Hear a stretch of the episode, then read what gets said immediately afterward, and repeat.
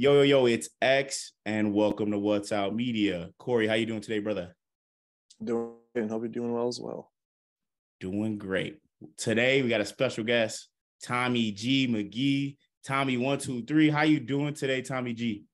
I'm good, man. Life is beautiful. Word. So, Tommy, please let us know where are you from? Where are you located? I'm from Crystal Lake, Illinois. I but I live in Milwaukee, Wisconsin. I've lived here the last six, seven, actually eight years now. So I've been here a while.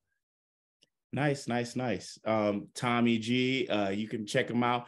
You can also check out his merch. His merch is amazing. Big Dog's got to eat. He got ski masks. He's got he's got uh shirts. He's got caps. He's got a lot of shit, man. He's got a great stuff, man. I love the ski mask, man. I know that the uh there might be a day where the police want to contact me and be like, you know, there's been a lot of uh, bank heists with big dogs that eat face masks, but um, I have a First Amendment right. So just as Nike wouldn't get investigated, I won't either. So we'll see how that goes. Yes, sir. Yes, sir. So Tommy makes amazing documentaries. We're going to talk to him just about his growth as a creator, um, and just him as a person and how he's grown as a person as well. So, Tommy, let's let's take let's kick it back to Illinois. What type of kid mm-hmm. were you? I was a goofball, dude. I was always an, an athlete, so I was always playing sports, always kind of trying to make the class laugh and getting into a little bit of trouble, but nothing serious. Like I wasn't a bad kid. I just probably was either bored or rambunctious a lot of the time in school. Would you say the class clown or just goofy? I would say the I tried yeah, to be. What I was like a lot of times I would I would uh, hold that title. I would say. Word, word, word. And what type of area did you grow up in? How would you describe the area that you like grew up yeah, in? Yeah, I grew up in a relatively new suburb that was probably the most white bread place you could imagine, like Applebee's America, you know? And yeah, I mean, it was nice. Like there was definitely like there was pockets of like there was a gated community nearby that like that was like the super rich kids lived there. And then there's a lot of middle class folks. And then there might have been like a little bit of um, I don't want to say trailer, but like there was a little pocket of town too. Um, maybe that was Lake in the Hills, not my town, Crystal Lake, but it was a very nice childhood. Like the things I see every day in Milwaukee, I didn't even know existed. You know what I mean? Like I never had to worry walking down the street. I never was like, oh man, that car's been sitting there too long. Like um, it was a very easy childhood because I got to like my parents were very encouraging and supportive and I just got to run free a lot, like go to the pond and catch snapping turtles or you know go play football. I was just uh, very very nice childhood. Great, great to hear. Uh, so what would be your sport of choice? Did you were you like a guy who went to different sports, tried different sports out, or did you know like right on I'm this sport? I loved baseball, football, and wrestling. But then when when wrestling, as I got older and I wrestled more and more, like I just knew that this was this is what I was good at. Just the sport where not, not necessarily like your physical gifts stood out, but like how hard you worked. And I feel like uh like I'm definitely an athlete, but I am a grinder too. And so that was just sport. When you put the two together, you really can become successful. And like I'm never gonna be a pro football player. Maybe I'll, I would have played like special teams or something like. But a guy my size, I guess I could have bulked up, but I wasn't fast enough, you know. But wrestling, if you are a grinder and you can just put the pace on people and just physically beat the shit out of them, you're gonna be okay and the conditioning is crazy for wrestling. Yes. Uh, so when did you start wrestling? When I was 10 years old, third grade, a kid uh, had the biggest biceps on the little league baseball team. And we're like, Reese, what do you do, man? And he's like, I'm a wrestler. So we went to a kids club, the Crystal Lake Wizards, which is one of the biggest and, and best clubs in the country for kids. It's like, I think there was 200 kids in that club and which is a lot. Like I've coached wrestling clubs where you only have, you know, 12 people showing up. So uh, very fortunate. And then so many D1 athletes came out of that program. So it was like from a young age exposed to a good level of, of kids in competition. In competition, without a doubt. Iron sharpens iron. Um, I feel mm-hmm. like wrestling is really common in the Midwest. Would you agree to that? Yeah, man. I feel like a lot of it is because of our winter conditions. Like you know, there's no other sport you really can enjoy that unless it's an indoor sport. And I think the Midwest grind mentality is like you show up, you farm, you head to the factory, you do whatever job it is, and you just you do it till it's done. And that's kind of the wrestling mentality. So, did you find that grinding mentality through wrestling, or is that something you always had?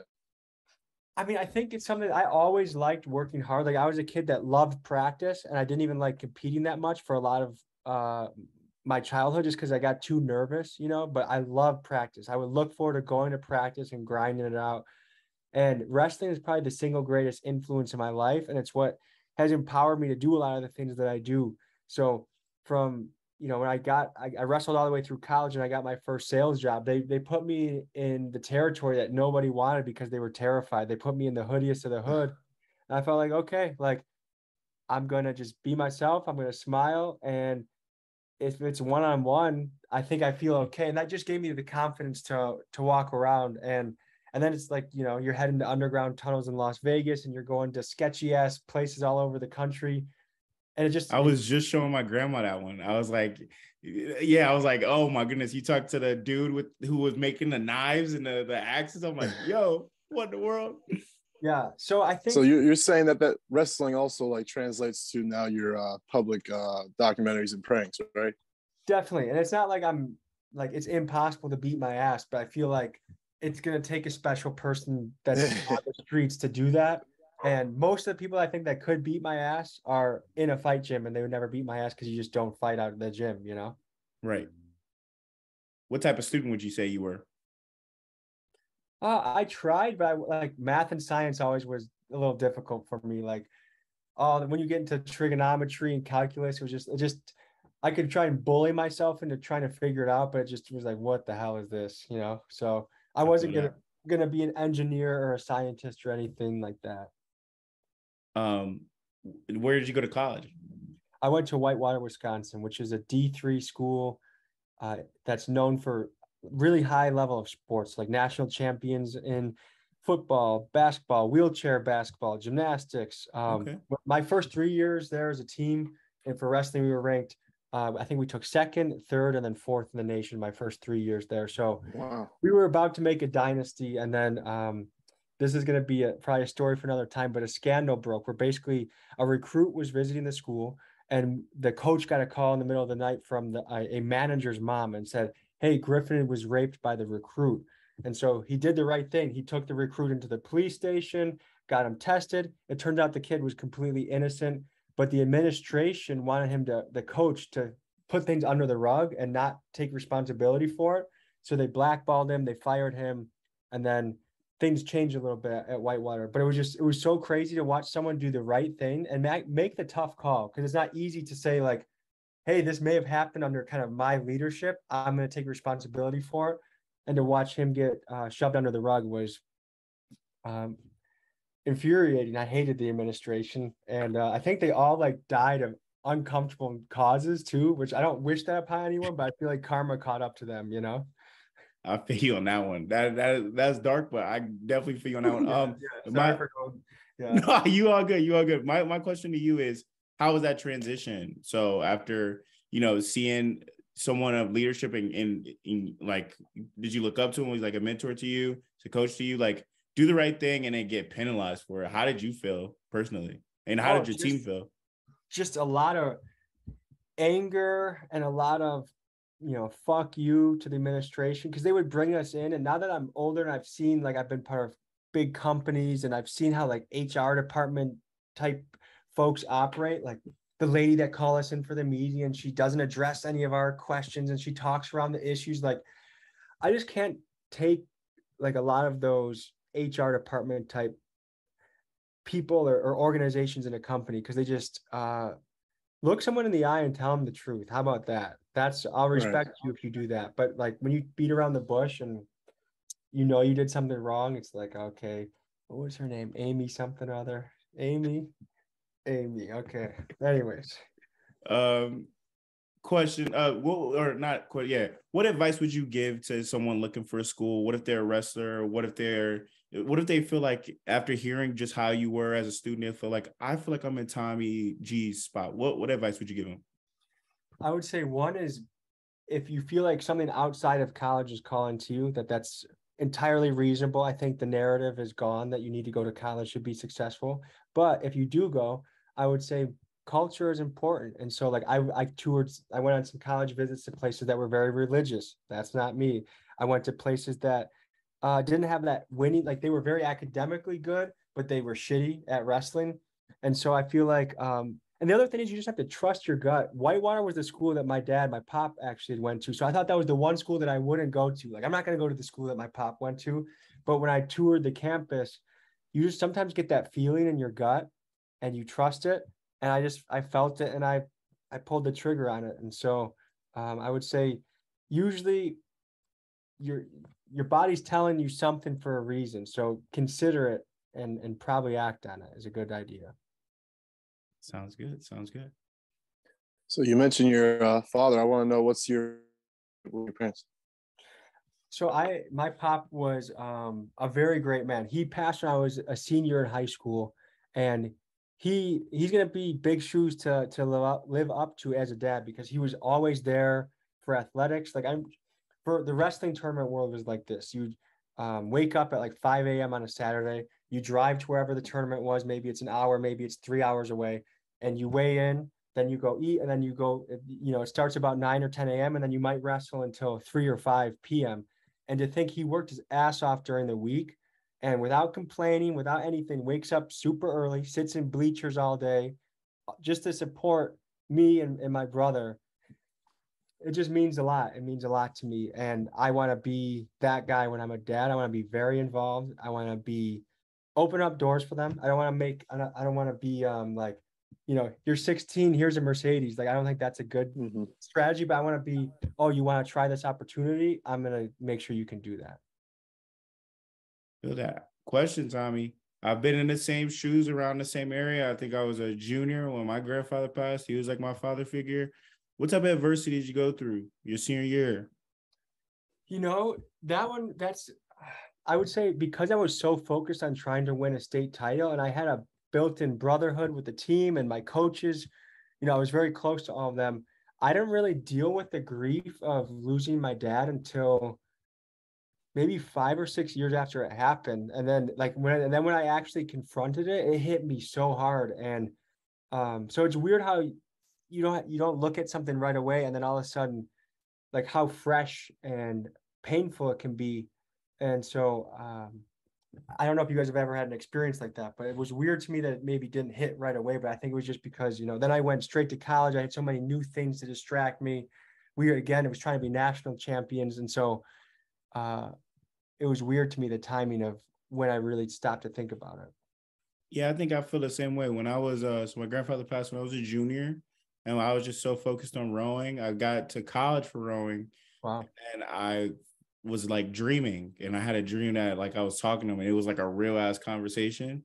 And then that's where it hit me. I'm like, oh my, and this is like three years after it happened. And I'm like, I didn't even practice that day. That's how like fucked I was. I was just like, oh my goodness. It felt so real. You know what I'm saying? So I totally get you, man. I totally get that, bro.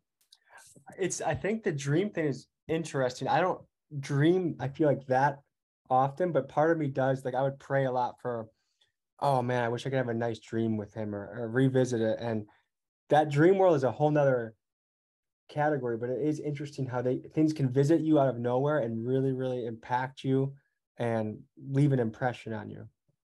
Without a doubt, without a doubt. How would you say, you know, your college grind, going for national championships, top ranked D3 program, how was that? How was that experience? I know you we talked a little bit about the coach, but how was it with the boys? How was it just grinding it out? I loved it, man. Really, uh, wrestling, and then I um, also I launched a little business when I was a junior in college. But those two experiences what made college. The rest of college kind of was worthless to me, but wrestling was so much, and I left nothing. Uh, like I, I emptied out my gas tank in my quest to be a champ, and uh, my my senior year, I beat so I beat the national champ twice. I beat the fifth place and the sixth guy, sixth place guy, uh, pretty handedly. But just how I wrestled that year, I just didn't.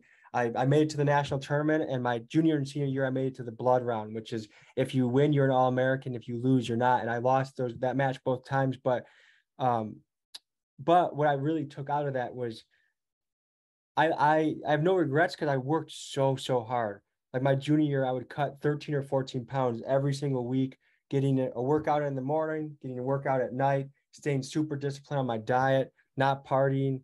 And so it was like I went for it and I didn't it didn't fall in my favor, but like I can hang my hat on my effort, which is the only thing you really ever can do. Number right. That, that's great. You know, that's what I, I always play the cards you're dealt and to the end, fight yeah. to the end, and whatever it goes, whatever situation happens, that that, that is what it is. What were you about to say, Cory? I was just about to ask, what was that first business that you uh, started? So at a wrestling camp, I'm there's a son of an Olympic gold medalist, and he uh, was a semi-pro football player. And so we had this uh, this website in the wrestling world. It was called Flow Wrestling. It's still around, but it's evolved since then. Um, and basically, what it was when it started was just techniques. So if you wanted to watch what the Russians are doing, if you wanted to watch what the Iranians, the best guys in the United States, go ahead. Oh yeah, I was just gonna say. So it's like a variety of like techniques given all to like one uh, database. That's really nice. Yeah, and so we thought, you know what? There's no, there's nothing like this in the football world, and he had the football background, and I just was hungry to start a business, and so we ran with that. We worked with a decent amount of low level pros, like guys that you probably have never heard of, but guys out of the um, NIU, the Huskies, the, the Northern Illinois College. Yeah, yeah, yeah. And so we worked with a lot of guys that were like you know, third string quarterback or practice squad linebacker, or, you know, a couple guys that were good but finished. And it was really fun going through that process. I pitched a business at a pitch competition, got some uh, startup money, and I got to cold call NFL guys and try and get them to meet up with me to to do this. But eventually, the guy that I was partnered with uh, got hired as a coach at a school at a college, and I don't have a passion for football. So I was like, you know what? I think I'll take the lessons I learned and let's move on to the next one so it kind of fizzled out after that. Yeah. Where so let's talk about getting into the corporate world. You're not the first uh content creator we've talked to who's been in the uh, you know, who's been in corporate and then it was like, yo, I don't know if this is my this is my uh, you know, you know what I'm saying? It's yes. not my path. Yeah. I don't feel like almost anyone feels like it is. I think if you if you guys are familiar with the story of the frog in the boiling water, where if you throw a mm, frog, please share, please water, share. If you throw a frog in into boiling water right now, it'll just hop out and get out. But if you put it in the, the pot of water and slowly heat it up degree by degree, it doesn't notice it, and then it it it that is getting cooked. Yeah, and that's okay. kind of how it is in the corporate world. Like it just slowly creeps up on you, and if you don't jump, then all of a sudden, you know, twenty years from now, you're for in your 40s or 50s with some job that you really don't give a shit about, but that's all you know and that's what you're stuck in. And just like, I how did I grow up wanting to like be like Steve Irwin or be the next athlete or be film videos, and now I'm fucking Bob at selling printers, which is nothing wrong with selling printers, but if that's not if you know you're meant for something more and you settle, it's just a very scary experience to think like, how am I going to get out of this, or is this all life's meant to be? And so I struggled with it, certainly. I also learned a lot of sales skills, which are helpful in different aspects now. But I think the coolest thing out of that journey is realizing like you might not know it what what's happening in, in this chapter of your life right now may very well feed into the next chapter but you don't see it until after it happens. So what where it hit for me was i told you i came from like the most like middle class white bread place uh, there and then they put me into the most incarcerated zip code in the country where when I would show up, like dudes would think I was in the FBI. They would think like, and I was just like, no, no, no, I'm just Tom from Paychex. I just want to, you know, I, I, I did payroll for businesses. So daycares, home health cares, restaurants, things like that. Yeah. And that experience was tremendous for me now because now I'm going to these places where like there's 55 blicks in a, you know, in a group and I'm comfortable and I would in never the video there if I didn't have that experience without a doubt. So when you did the most dangerous, you know, uh, most dangerous zip code, uh, so you had some contacts, right? From there, was that was he? Did he go to school, or where did you have the contact? That was the businessman. He was the ex basketball player. Uh, yeah, we had done some. We'd worked on some real estate together. He does contracting in the Milwaukee area. He does a, a lot of different things, but um, we had worked on a house together. And I was just, you know, every time I'd meet with him, um, like he was a kind of guy that he, he sometimes takes a bodyguard with him. So like this big dude from Louisville, I would talk to and just talk about random ideas. And I'm like, huh, I think I'm gonna do a, a documentary about this zip code. Do you know anyone from there that I can talk to? He's like me. I'm like, oh, cool, let's do it. That's dope. That's dope. So I think that's amazing. So you were able to still get a lot of uh, le- learning and a lot of experience out of the corporate field. So it helped you a lot on this path. Where I mean, I love your videos because I don't know what's coming up next week. You could be in Las Vegas. You could be with with some witches. You could be you left and right, left and right. So can you? and there's also about- no bullshit. Yeah, no bullshit at all. No bullshit. That's my so, mission, man. That's my mission. Is I don't want you to be able to predict out what's coming out next, and then nothing is fake. Nothing is you. I, I don't want to be that YouTube guy that's everything's real, which is easy because then you never have to lie, and so it's it's an easy way to do it. I feel that. So let's talk a little bit about that process. When uh, I know you started with some music. I know uh oh man I, am I'm, I'm lost for it though but I, I watched some of your music videos what made that change and what when did you start doing that so when I was a junior in high school, we started smoking this stuff called spice or red magic, which was like synthetic weed. And I just did it because I thought, oh, well, it's legal. And I'm scared to get, you know, if I ever got drug tested, I'm scared to smoke weed. When in reality, that spice stuff was crazy. I can't believe it was legal. But um, so I would we would smoke that, then drive around, and put on a beat, and just freestyle. And we do that sometimes for hours. And and then I would do that all through college. I'm like, okay, I'm gonna record some stuff. But I think I came to the realization that although I love rapping, I'm not going to be the guy that sells out an arena. I'm just not, you know. And then I started doing prank videos, and that was a lot of fun. That was a four year period or so, and had a lot of fun doing it. But for whatever it was, the YouTube algorithm just never really smiled on me. With, with the exception of like one series, the Hella Sus rapping in the hood, where I pretend to be a rapper and then say some homo bars. Yeah, uh, that took off and then and then y'all did that in O Block, which is crazy. Like, oh, I was I was definitely scared, man. I almost pussied out of that because as soon as we got in there, it was such a chaotic scene and like there's fights going on and just different stuff. I'm just like, I don't know if this is a good idea, you know. So I also have now made the rule that I'm not gonna do any more videos with minors just because they're so reckless like the St. Louis video, they just they're always they're strapped up. They have no idea what they're doing. They have so much like testosterone and just bravado, and they're just trying so hard to flex that now I'm just doing stuff with the kind of the OGs of the area. That's the new mm. The new idea. So that. is there any like video that you've done or location that you're just like, ah, I can't be doing that again?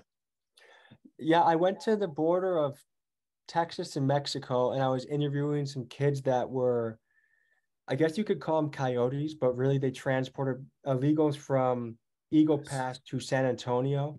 And I mm-hmm. was meeting them in some like the back of some abando, and they were all strapped up and just way too like casual about what they were doing and just no like they I think it was a front, but like zero empathy, zero and I just like I just ended that interview early. I'm like, all right, guys, thank you. And I just I couldn't take it anymore. Like I just these guys were too sloppy. Like they would stand up and one of their guns would fall out of their pocket. I was just like, mm. oh yeah, no. these guys are stupid. And and then you'd hear like someone just walking in the hallway up to where we were, and it's like, are we about to get set up? Like, can you at least tell us, yo, like, you know, Roberto's on his way, so I know fucking when footsteps are coming that something's going on. So just um I guess I want to, like, I will only, I'll go to any place, but I want to make sure that the person that's bringing me in there cares at least a little bit about me and my crew and if we make it out. Like, if they're so casual that they can't even give us the, uh,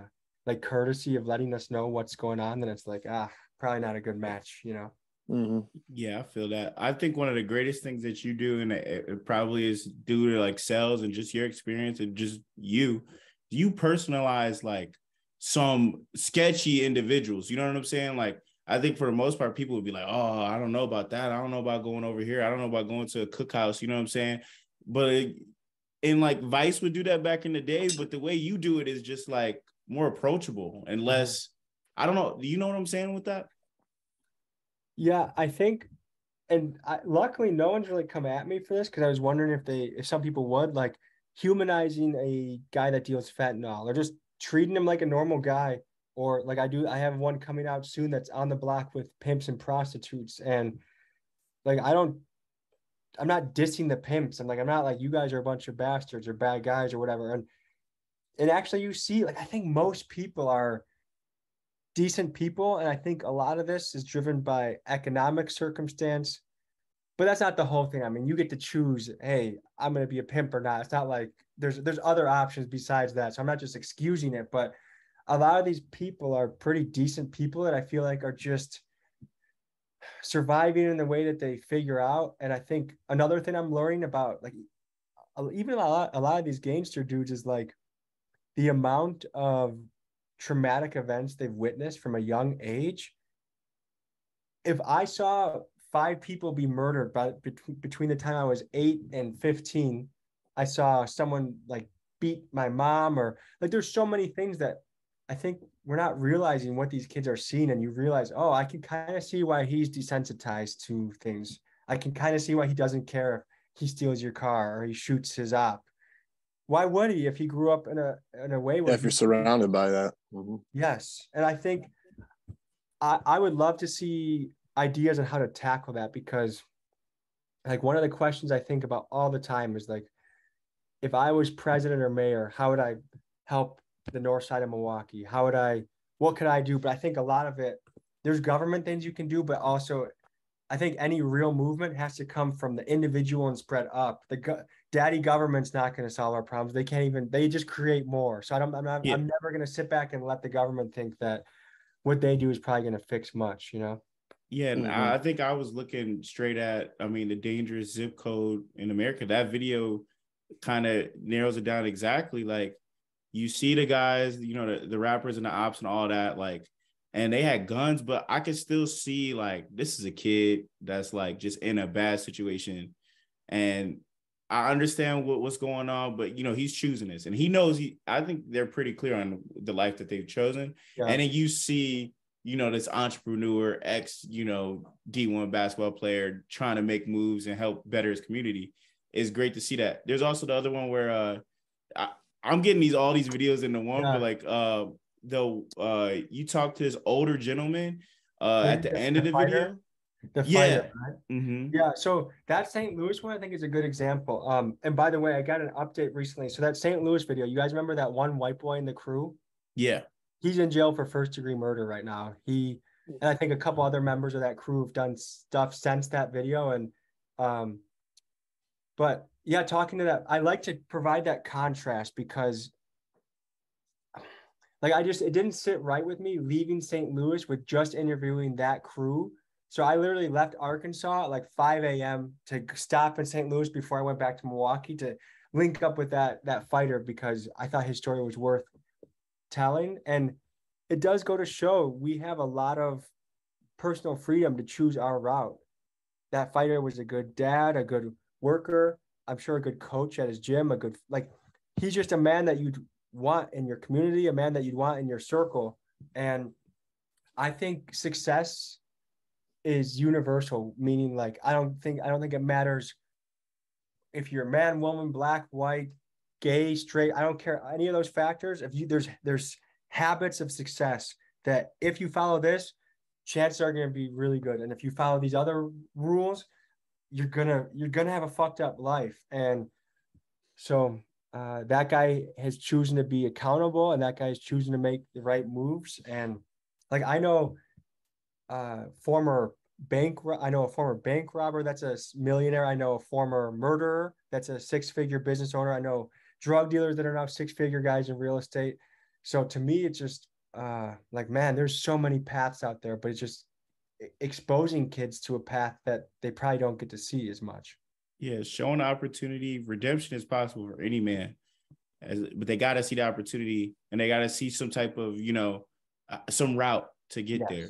So I definitely understand that. Um, let's talk about the Kia boys. That's probably oh, one of the yeah. biggest like blowups, like uh, probably the whole summer. I think everybody was sharing this left and right. Uh, this was just a just a crime. This is a trend that's probably been a thing for years, right? Yes. And what what came what made it your attention and what what came to mind when you're like, yo, I'm about to just I'm about to do this? I knew of the Kia Boys for probably a year or so before I ever filmed that video, and it always intrigued me because, like these guys, when you see them driving around, they're so so reckless. they're, they're swerving into the wrong lane and they just like they love doing this with the steering wheel. It's like mm-hmm. that's one of their fun things that they they do. And like you hear they just will they'll go through a red light at 80 miles an hour. They'll just T-bone people like they've crashed through the front of people's houses. I was just like, man, like this is wild. And it's happening in my own backyard. I just didn't know any of these guys. So as soon as I got a connection into one, it was just like boom. I I met him the next week, and that video changed my life. So let's talk about that. In the video, you show they give you kind of a demonstration. And see, I would have never known anything like that. Uh, how did you feel? Like just him demonstrating in your car, like how to jack your car with a USB. Yeah, I don't have one on me right now, but yeah, a USB. It was it was an interesting moment because on one end, like that that conversation we had had the funniest moment of the video. Like when he said, like I said, how do you feel about uh you picture me at my house crying because you stole my car? Like, and he's like, Well shit. I'm like, what he's like, you should have insurance. I'm like, what if I don't have insurance? He's like, Well, you should. It's illegal not to. And so like to me, it's a sad and like funny moment at the same time because on one end, like I see so much potential in that kid. He's smart. He's reckless. Which to me, if you drive recklessness in a good direction, like you're you could be an entrepreneur, you could be a cage fighter, you could be a stand up comedian. And so like I see a lot of gifts in this kid, but then also like if you follow his trajectory, if he doesn't change, like it's a very predictable end for that kid. So, right. and then I did get a little bit of flack for that part, and in that moment, I mean, that was the first documentary I really ever made. So I wasn't like, I'm still, I'm still at the bottom of the staircase and learning. I'm, I'm going, I'm going higher and higher and learning how to be better at this field. But um, I didn't think like, oh man, how many more Kias will be stolen because kids watch this. And I'm sure there's been some. Like, I'm not going to deny that. Yeah. So I was going to tell you in Cleveland, they actually showed that that clip on the news. And then yeah, so weeks later, it's just a spike. Now they got it on bulletin boards like look, don't keep your charger in your in your car. And I'm like, is this a direct correlation from Tommy G? Like, you know, I don't know if it is, but I'm just saying, you know what I'm saying? Yeah, I I was thinking about that because I mean, I think you got to step up and take responsibility when you need to. So it's like, did I unintentionally help millions of dollars worth of Kias get stolen, like it, it is possible. And so I think the thing would be just to be careful the next time. But it's like, I don't know, if I'm interviewing a drug dealer and he's showing how to make crack, do I edit that out or do I keep that in there? Like, I don't know. Like, you guys tell me, like, as a journalist, what do you think makes sense? Do you show everything raw or is there certain stuff it's like, well, you just showed someone how to make crack and that's not a good, like, what, what do you guys think? And I know in terms of like the Kia, uh, the Kia stealing, that was already available on YouTube, right? Yeah, they'd already done it ten thousand so times. So I feel like you know, before. if if you were to make that video e- either way, like if someone wanted to learn, yeah, they see they that they go it. look it up. You're right. And I mean that's the same idea. I mean, you know, there's the anarchist cookbook, right? So like there's there's like there's avenues to do these things, right? So I don't I think it was a great thing to show you know them talking about it because once again you just show or you just kind of mentioned it that intellect if it went if it didn't go to the stealing Kias it could go to making a business it could go to and maybe later on in life he's gonna have some consequences he might have to face with later on if he looks back on that video and see that you were just trying to be a genuine dude just trying to st- share his story you was trying to in a lot of ways you're trying to look out for them yeah. he could say dude i could change you know i could change this up i could be somebody else so I think, I think as a journalist, you should that was cool on keeping it in. I think it was like crazy that for all the clips that you had in your documentary, right? The news decided to pick the the tutorial. yeah. So yeah, it's like it's amazing how many news stations picked that up too. I went from never being contacted by a newspaper in my entire life to like uh I think NBC National, CNBC National, all and then all these local like Dallas, Fort Worth, Columbus, like all over the country, people were picking it up and asking, "Can I use that particular clip?" Sure. And I guess if anything positive is from that clip, it shows how quickly they do it and how easy it is to do. And I also wonder, like, it, the CEO of Kia. Do you feel like he's that that has to be on his radar? Like, I wonder what. Oh yeah, no, no doubt.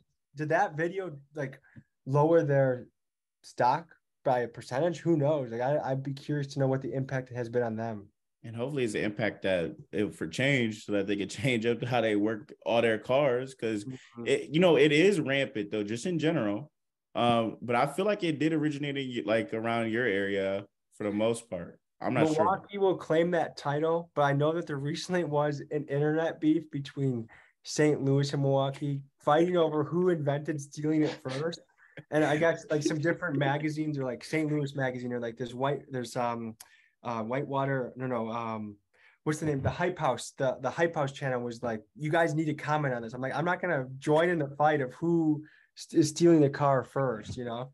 Mm-hmm. Yeah, without a doubt. Um, one thing I really liked about that video is like you're getting every point of view, you know, and you're getting deep into each side. And that's why I'm also just still going on on like, you know, keeping everything. Because you're just keep uh, you're keeping everyone informed keeping everyone aware. Because like you know you could say all the uh, negative things coming out of it but also you're showing people like this is how easy it is. This is what you know you're risking in a way uh having a kid. yeah one thing that i was just thinking about today was like i've had people turn down doing a video with me because they've seen other videos on my channel and i hope it doesn't become where i can't get like i'm not to say the quote unquote good guy but like I want everyone to feel comfortable speaking with me. And I think it's kind of funny, like because I've approached like the criminal side in such a humanizing way, I've scared away some other people from even wanting to talk to me, which I think, um, hmm, like I just, I guess it kind of makes sense. Like I was gonna do a, I was gonna film a ketamine experience with a doctor in Milwaukee, and then he's he's like, oh yeah, I'm all about it. And then he looked up my channel. I was like, sorry, your channel is too wild for me. We can't be associated. I was like, oh. Mm-hmm you know so i don't, I don't want to lose that many opportunities but also what what's calling to me is like if i can jump into a crazy situation i'm gonna do it also you just you have a variety like i say again so like um experiments when you when you were like i'm about to go homeless for umph amount of hours or umph amount of time that's a whole like you know that's a whole thing obviously that that's been done on youtube before but seeing tommy g do it right after seeing them you know interview everybody else then people grow like rapport with you. They're like, okay, mm-hmm. I'm excited to see what's about to happen next. You know what I'm saying? I'm excited to see uh, you know, whatever the hell you about to do. The wrestling, like the hundred dollar to uh if you beat me, like you know, is that ever gonna come back? Like that, that's yeah, I actually I have it on my whiteboard right now. The thousand dollar takedown. I'm up in the money now. I think I'm gonna do a thousand dollar takedown challenge in Miami. Okay. Um, so but yes that's one thing that i'm really happy about with my channel is the the variety that's c- coming out like in the vault right now we have pimps and prostitutes we have uh, getting guns pointed at us by mexican police when they no knock raid a house that we're in i have an interview with a bunch of hasidic jews in new york which i don't know if you've seen those guys with the fur hats and like they have the special cool hair yeah. I just really want to poke my way into communities that are hard to access. So like I'm really trying to access Amish people. That's really tough. I'm really trying to get into the neo-Nazi or KKK. That's really tough. I'm trying to get into biker gangs, but like one of their first rule, like a motorcycle gang, is like no filming of our club. So oh. the more I can get access into places that are really hard to get access to me, like that's really, really exciting and um, something I want to keep on doing. So do you get access like mainly through Instagram or like is that like the main avenue? Most I would say 80% or more of the ideas I get are from people DMing me on Instagram and be like, hey yo, I'm in New York. I got I do dirt bike stuff and I can take you to this abandoned building. Or hey, I'm uh, I'm on the Texas Mexico border. We can interview a guy, a rapper named Hostage. We can talk to illegal immigrants. So or I'll call them and I'll brainstorm. Like if they'll usually come to me with like one idea, and then once I have that one idea locked in, every time I travel, I like to get three to six videos per location. So it's like, okay, what else is in Atlanta that I can branch out to, and then I'll start building the the list. But a lot of these, because they're dangerous, I don't do it without a contact, and the contact makes it uh, really smooth. Like uh, there's one in Pennsylvania. I'm actually releasing in about four hours, uh, walking the most dangerous hood in, in Philly. And Ooh, this guy, tough. Yeah, Philly is tough, and I I found out like just before this like this this weekend that the block I was on just got raided. Like, police just showed up, started taking guns because I think someone put on Snapchat himself with a gun, and that was enough to get a warrant. And so like these places are the real deal, and I only get access because I have people that are friendly and willing to take me in. Now, my question to you, and this is a serious question. So you got the access, you got the access from your connect. What about like the connects, you know, other people? Like, well, how do you feel about that? Is are they warned? Are they like, yo, I'm bringing in a camera, or is it just like any given Wednesday you showing up and you know what I'm saying? I for sure plan it out usually like three to four months in advance. Like I'll book the tickets and I'll, you know, and then I'll talk to them here and there. Like I like to screen people too because I've had it where I showed up to a, a trap house and the guy was completely fronting and it was a total waste of time. And I spent like four hours in the car that day for nothing. And so it's like, oh, you have fentanyl? Show me, you know, or yeah, or oh, you're on the block. Like, let me look at your Instagram and see what you do. So I FaceTime people, I call them I, multiple times, and then like the month leading up, the week leading up, I'm in contact, and then so they know, and a lot of times they know too that it's an opportunity. Like for a lot of these rappers, they're like, okay, like I'm gonna show out with my boys because who knows, this might get a million views, and that you know is could be really good. Yeah, when we started What's Out, uh, we started out like just interviewing artists, and we had a we had an artist here named uh, Kobe Bin Laden, and we scheduled a uh, we scheduled a interview with him and the day before we were gonna or yeah the day before we were about to meet he got shot. He's alive still but he got shot. So we're like okay and that we I was gonna be like we scheduled that to be our first interview because we were a fan of his music and we're like we want to interview this guy. Um so I definitely get that. I haven't been able to do an interview like straight up like that. So what advice would you give to myself and to other creators? And uh you know I guess scouting is number one, like making sure, you know, well, what would you say? I would say, like, I can definitely tell the people, tell the difference between people that say, that actually enjoy watching my stuff and want me to be there and they actually view me as a guy that they can have a good conversation with and i can just feel the difference between people that are just like they don't give a shit about me they've never seen a video besides one and they just see it as an opportunity because like I've, dude, so many rappers since the certified trapper video came out in Milwaukee, like so many Milwaukee rappers and then rappers around the country, like, yo, come to my block or or some like aggressively tell me like, yo, you finna interview me next, dude. And like I'm like, ah, no, no, thank you, you know, and you don't want to piss some of these guys off, but it's but like the the trapper in Chicago was like, dude, I love your channel. I love what you do. I'd love to have you at the trap house. And it's like, oh, like that feels like a warm welcome rather than just like, show up, you little bitch, and let's see what happens. It's like, oh God, you know, like so make sure they're good, genuine people. Cause I think they could be a trapper, they could be a they could even be a shooter, they could be a gangster, whatever. And you can tell if they're a good, they have a good heart on them. And and then I think talking to them multiple times is good. And then also like when it feels sketchy, listening to your gut, like when it's time to leave, you leave. When it's time to like, maybe there's a, a time where it's you got to pass on the opportunity. Like you pull up to the block and you can just feel like eh, something doesn't feel right here. But I would say in both of our shoes, because we just tell people a story and we talk to them, most people want to share their story. So I think most people want to give us a good impression. Most people want to take care of us. Most people want to show us a good time, you know. Did you ever figure out uh, did you ever figure out that uh, whole gang sign thing in St. Louis when it was? So was that like was that confirmed that they were actually throwing up gang signs and dissing their ops? So yeah, I yeah. still haven't done a lot of research, but I know that crunching twos is offensive to some group. Okay. Um, and I think I, I probably should look this up, but um, that was kind of crazy to think that these kids, like I know to them it was a total joke, and I don't think anyone took me seriously in it. Right. But doing something that gets people killed is like, why did you guys ask me to do that? Like that wasn't really cool, you know? Yeah, one of my uh teammates, small little white kid, threw up a gangster disciple uh sign. Just I think it was on like a regular kids uh like Instagram.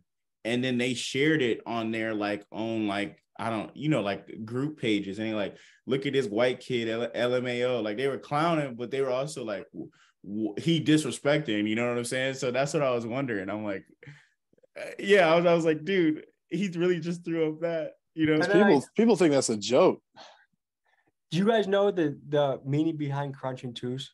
So is twos like a squad or uh, no? Nah, I have no idea. I don't know, cause like yeah. So okay, so I I still need to figure it out. But um, I made it a point in the video to pan away and explain, like, look, I had no idea what I was doing. I even said sorry to like the leader of the other squad, like, sorry, Mr. 30 Deep Grimy. Like, I didn't mean anything, you know. And in yeah. fact, that guy that I I guess I dissed his crew, I was supposed to meet up with him for that video anyways, but he bailed last minute. So I had no idea that I was talking to people that want like don't like him, you know.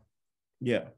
Um, what would you say was your most fun experience? You have like a most fun experience? Or are they all like just up there? Each trip, there's at least a couple that are just like we just have like an hour or so after in the car, kind of euphoria of like, how did we pull this off? Like getting held at gunpoint by Mexican police definitely wasn't the funnest, but like the feeling afterwards was like we were so giddy with laughter and so like happy to be back in American soil after that happened. Just like anytime we pull something off that's like like the the tunnel of Las Vegas, the driving through like 30 red lights with the dirt bike squad in New York, um, being in the most dangerous.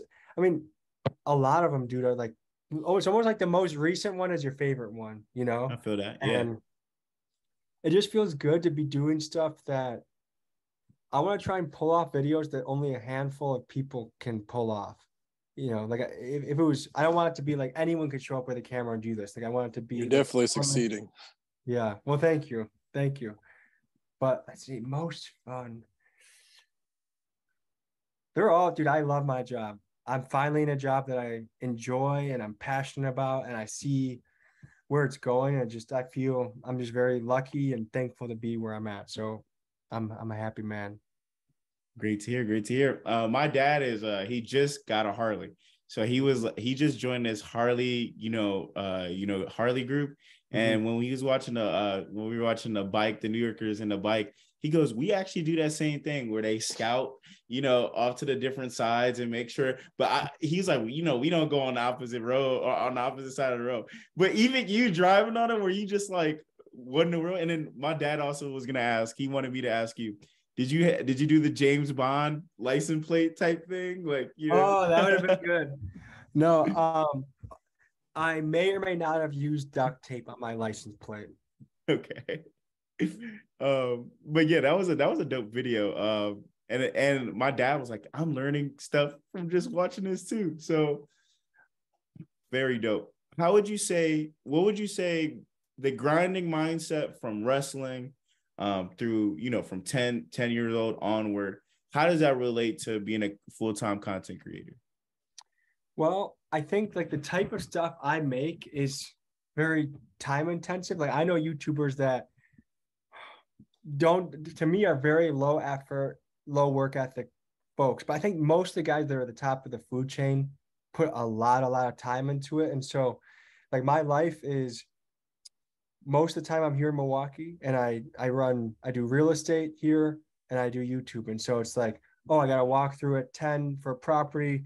Okay, now I gotta go back, edit for two hours. Okay, now I have to work on this merch thing. It's just very I get to pick up things and like I don't have to do something for 10 hours straight, but I get to always have something new in my hands to to do. And um like on some of my trips too, like the first night we were in Texas, we we woke up in Milwaukee at 5 a.m., got to Texas by 4 p.m., waited on these gangster rappers, filmed with them until 1 a.m., then drove to the border town until 3 a.m., woke up, went to Mexico, got guns pointed at us, did all this, finished the night by meeting with coyotes, and then went to sleep about 10, 11. Like, I don't like sometimes we do 14 hour days, 20 hour days, 10 hour days. Like, we definitely we hustle on these trips, and so um, and I'm just so lucky to have the squad I do. I got this uh, these guys that are just tenacious and like they're they love it too. They love um, like getting into the mix and like when we walk out untouched. It's just like holy shit, dude. Like that, that was crazy. Yeah, you know? Without a doubt. So you got your squad, you working heavy. Uh question about real estate. What got you into real estate? What advice would you give to young people who are thinking about real estate? I think that's a huge market that a lot of young people really want to get into. Yeah. So I was doing the day job and I met with a home healthcare um, owner, and she's like, "Hey, my boyfriend Bendel just got into real estate. He has a listing you might want to see." So I walked this four unit building, and I was like, "Let's do it." Like I was say, I'd lived with my aunt and uncle for a year, and I just lived like a monk. Like I didn't party, I didn't do anything, so I just saved up some money, and I pulled the trigger on it. And I definitely fell on my face a few times. Like I did some stupid stuff. Like I just I didn't know what I didn't know. So, uh, but now I'm in uh, I got a, a, partner that we and him have a portfolio together, maybe 30 doors right now, and we're looking to expand that to 50 or 60. And then um, I do some wholesaling of real estate, and I think it's the best, one of the best outlets you can get into because I don't. I think most people want to be financially independent, and owning a piece of real estate that cash flows each month and gains uh, equity as you go on, I mean, it's a no brainer. You just have all these little poker chips on the board, and it might take you two or three years to save up for your first property, but then in another year, you can get another, and then another year, you get another. And all of a sudden, if you want every six months, you every three months, you're buying another property.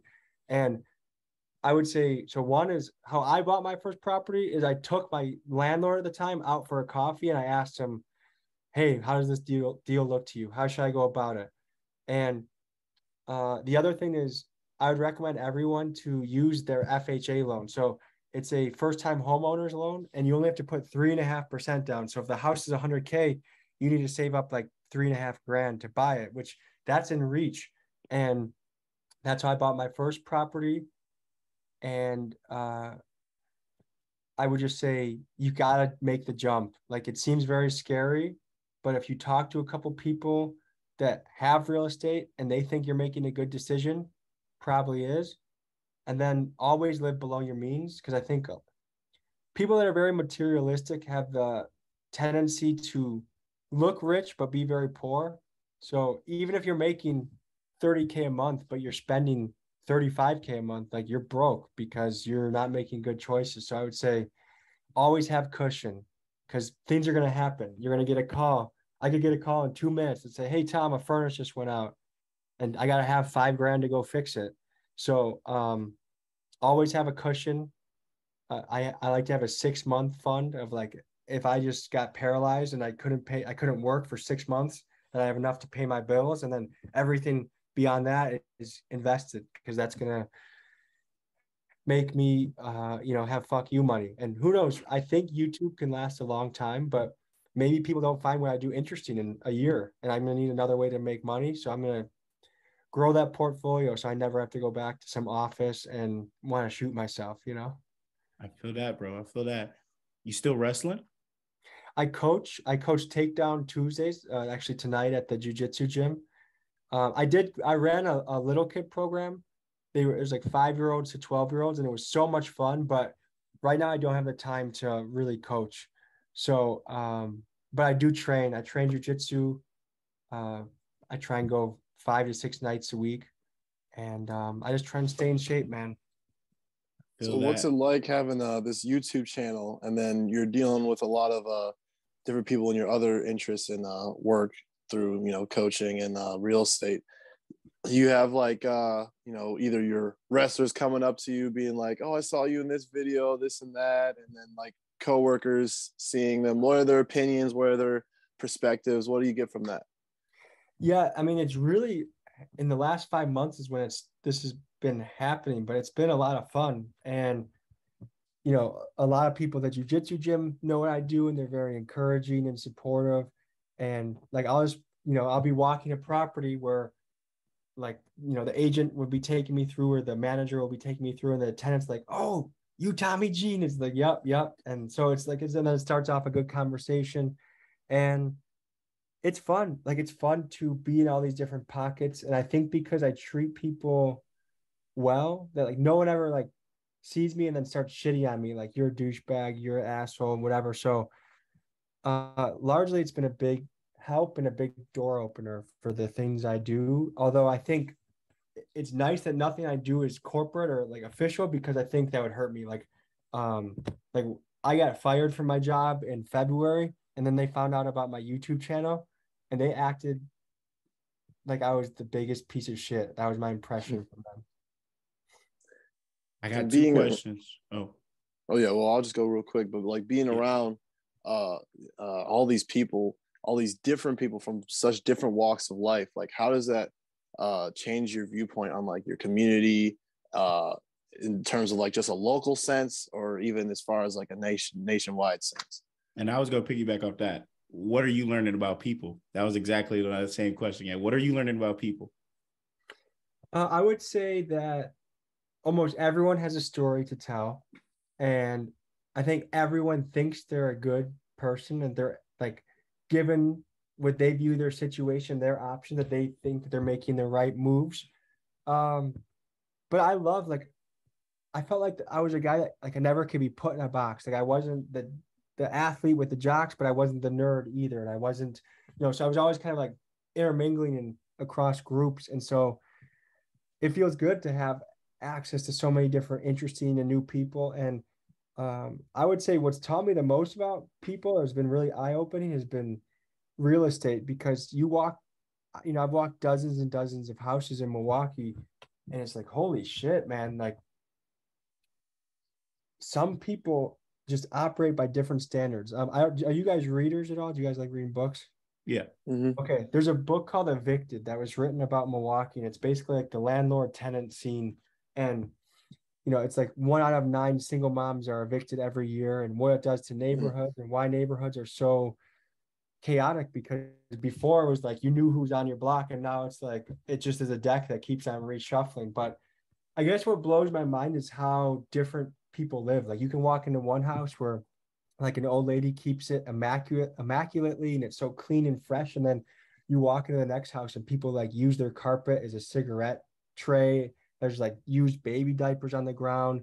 There's bugs and shit and it's like they would rather call the landlord and be like hey i've got bugs and i got mice than just clean their fucking kitchen. And um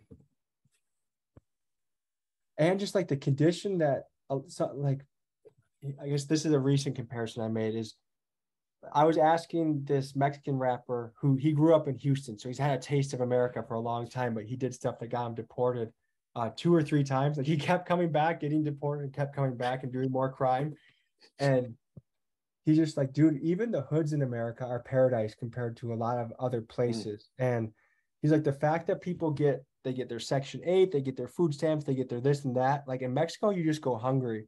And it, it gave me per, like perspective on wow like i think america could be way better but also we have it pretty good here. Like yes there's so many things that we could be mad about and get upset about. I, I agree.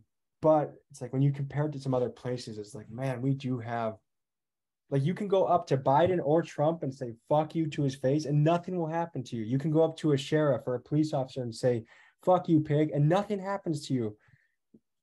Other places you just disappear. And right. so like our freedom of speech is a, a very cool thing that we have here.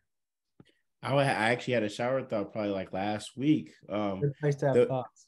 Yeah, the fact that I got running water and electricity, I'm like more than most of the other world. I got more than most of the other world. So yeah. when I when I'm thinking that's more of a perspective and a paradigm like shift. It's like if you think like your life is crappy or whatever, like most people don't got running water. A lot of people don't got electricity. You know what I'm saying? So be grateful for what the things that you have. And here in America, we got it great. My last yeah. question to you is where do you think the society is heading as you see as you get to see people in, in, in this society where do you see this heading? I am definitely an optimist by nature, but I am not particularly optimistic about America right now. I think politically on both sides we're very messed up and have kind of the wrong the wrong mindset and uh, I just hmm, am I optimistic? I think the thing about being a pessimist or, or being negative about something is it spreads like a cancer. Like if you have a pure bottle of water, if you even put one drop of shit or blood or you sneeze in it, the whole thing is tainted. Like right. negative things spread so much faster than positive things do. And I feel like the morale of the country is in a low place and it's hard to get out of that rut. Like historically, what's gotten out of out of that rut are wars. shared conflict, wars. Yes. Yeah. I don't want another one of those. And I don't even know if that would help at this point because I think our mindset would be such it would be like more like Vietnam than 9-11. We'd be like, well, why the hell are we doing this again? Yeah. So doom and gloom. I think I think this. I think we very much have the potential to be way better than we've ever been, but it's all going to be if we can encourage each other, if we can show each other the right paths. Because there's, I, I, I literally believe that anyone that wants to be can be a millionaire. Anyone that wants to be can be successful. I feel like it's a skill set and a mentality, and they just have you just you just need enough time and to act on those things. But I think one thing that does frighten me is uh like going crazy woke frightens me like anything that hinders on freedom of speech i think is a really bad idea as far like i think the fact that republicans and democrats and whoever's in and that like people like me that are in between and don't feel like they're part of either camp the fact that we can't reasonably just get together and be like here's the problem. What are the best solutions? Instead it's always like me versus you and it's like why are we talking like this? Why don't we like hey uh the the problem is immigration. Let's let's draw on a board like seven ideas that how can we make this how can we make the immigration system better? How can we make the countries that are affected like the reason that the people are leaving for a reason? So how can we make economic stability better in those countries so they don't want to leave? How can we open up opportunities here? Like it's just like a marriage. Like it's never me versus my wife. It's we're on the same mm-hmm. side of the table. Here's the issue. How can we make this better? And i feel like we've lost that ability. And if, we don't figure it out we're just going to keep descending into chaos and madness and shit i get you on that. So more about innovation looking for solutions to problems rather than just barking about the problems. Um congratulations by the way on being recently married. Congratulations dog. Thank you. Beautiful and thing. my last question to you and corey probably have a question too. Uh what is your advice for the youth in general? My advice is find the things that you are passionate about, find a way to monetize a couple of them, because then you're never going to feel like you're working. You're just going to be able to do what you love. I would say always invest into your skill set and your crafts and take the time to figure yourself out. Like go for walks in the woods and take a trip somewhere by yourself. Um, and read, read and be curious about the world because I think each person has a unique little light that shines in them but you have to take the risk to discover it and you have to take the time to discover it and um, that they if they want a better future that they have responsibility in that because like you know it always like it's a ripple effect like if i make a better life for me then i make a better life for my family and then that ripples into my neighborhood my community my city my state my country it always goes outward like that and so uh, invest in yourself and take the time to get to know yourself. That's what I would say. It's great advice, man. And uh, yeah, I'll close out with um, you, know, you don't have to go into detail because I know this is probably something you don't want everybody knowing. But do you have any uh, big like overarching goals uh, in the YouTube, outside of YouTube, that you are just really just itching to like put out there? Yeah, I would say I want to do an international trip in 2023. I guess I just did Mexico, but like a, like England or Guatemala, somewhere really out there. Um, I want to buy three houses for my own portfolio in 2023 and really uh, like by the time I have kids, I want to be rock solid. I want to be no one can touch me financially and I never have to get a job. And I want to just keep challenging myself to make better and better documentaries and be able to look at myself in the mirror and be like, yo, like this editing wasn't that good or this shot wasn't that good. And just really put together well done pieces. So, um, and be consistent once a week, every week. I'm coming at you with something crazy or interesting or unique. and I'm gonna just keep building that platform. And I would say the last one is probably probably launch a podcast in 2023. Um, that that'll probably be on the list too. Great. Great to hear. Hey, you're already on the way for your goals of 2023. Shout out to Tommy G.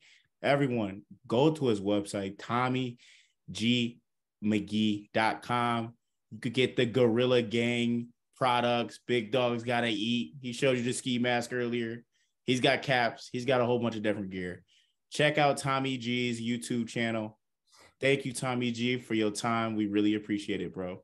Hey, I appreciate you guys. Keep making moves and spreading the the love, and uh, I'll see you guys in another another episode. Okay. Word. Great. Peace, Peace. out.